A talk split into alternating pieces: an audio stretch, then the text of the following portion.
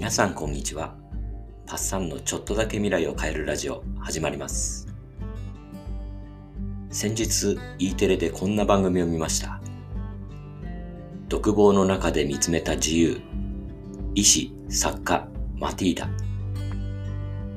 ミャンマーの医師として貧しい人たちを診療しながら作家としても活動したり出版したりするという凄まじい人のインタビューでした。このマティダさんの話がこのところよくお話ししている内容とすごく近くて興味深かったのでお話しします。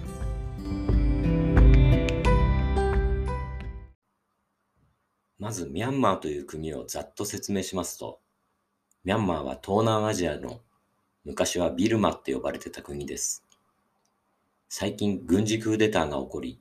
最高指導者で国家顧問のアウン・サン・スー・チーさんが再び軟禁されたことをニュースで知っている人も多いと思います。ミャンマーは第二次大戦が終わるまでイギリスや日本に次々に支配されながらずっと独立を求めて戦ってきました。その最大の功労者がアウンサン将軍で、この人はスーチーさんのお父さんです。不運にもアウンサン将軍は独立の寸前で暗殺されてしまうんですね。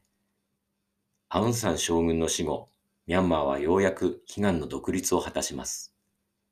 しかしもともと多民族国家で民族間の争いが絶えなかったんですね。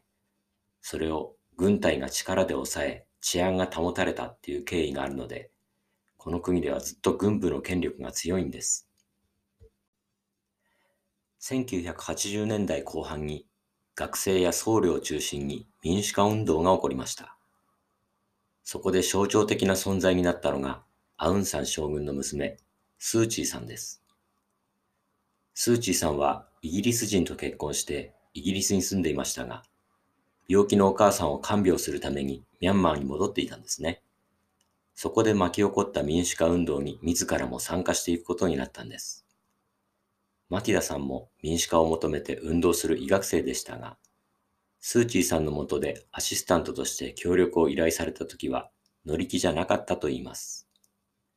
ずっとミャンマーを離れてイギリスにいたスーチーさんに対して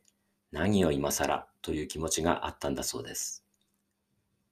しかし、スーチーさんの演説を聞いた後にその気持ちは変わりました。スーチーさんのミャンマーを思う気持ちが本心からであることを感じたマティダさんは、アシスタントとしてスタッフの健康管理と情報整理などを手伝うことにしました。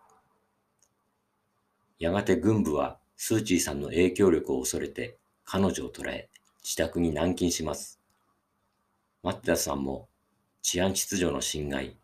違法組織との接触、違法出版物の発行の罪で投獄されます。1993年のことでした。驚くことにマティダさんは投獄を少し楽しみにしていたと言います。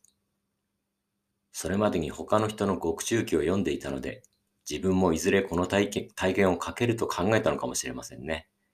作家らしい視点ですね。しかし、獄中生活は過酷なものでした。朝5時に起床して、食べ物は味のないおかゆばかり。砂や虫の混じった不衛生なものでした。2週間に一度、両親との面会と食料の差し入れが許されましたが、それも看守にくすねられることが多かったそうです。そして何より辛かったのは読み書きを禁じられたことでした。本が読めない。さすがに私にはもう何もできないのかという考えが頭をよぎったと言います。しかし、彼女は幼い頃から慣れ親しんだ仏教のビパッサナー瞑想ならできると思い当たります。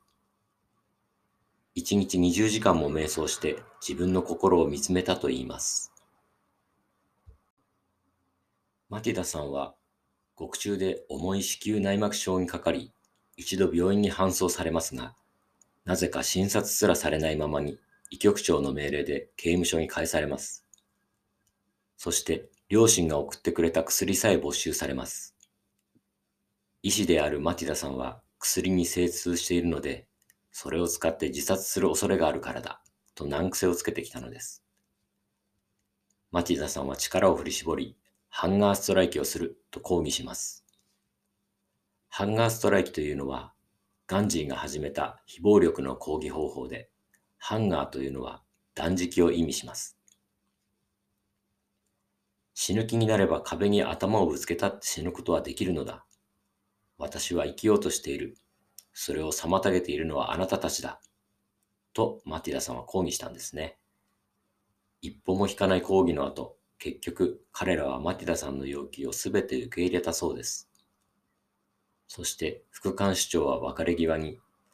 マティダ、君は自由だね、と言ったそうです。私が自由と聞き返すマティダさんに、我々は公務員なんだ、分かってほしい、と言って去っていきました。マティダさんはすべての身体的自由は奪われていましたが、瞑想によって自分が傷つくことを認めなければ誰も私を傷つけることができないと考えることができました。自由は私の権利であり、私自身が所有しているものだ。それなのになぜその自由を手放さ手放さなければいけないのか。自由を諦めない限り、人生の難局にどう向き合うかは自分で決められると考えたそうです。これ、以前にお話ししたユダヤ人心理学者のビクトール・フランクルの見つけた自由と同じですよね。マティダさんがこの話を知っていたかどうかはわかりませんが、それを本当に実行した人がいたんですね。マティダさんは6年間の ,6 年間の獄中生活から解放されたとき、私に瞑想する時間をくれたことに感謝しますと言ったそうです。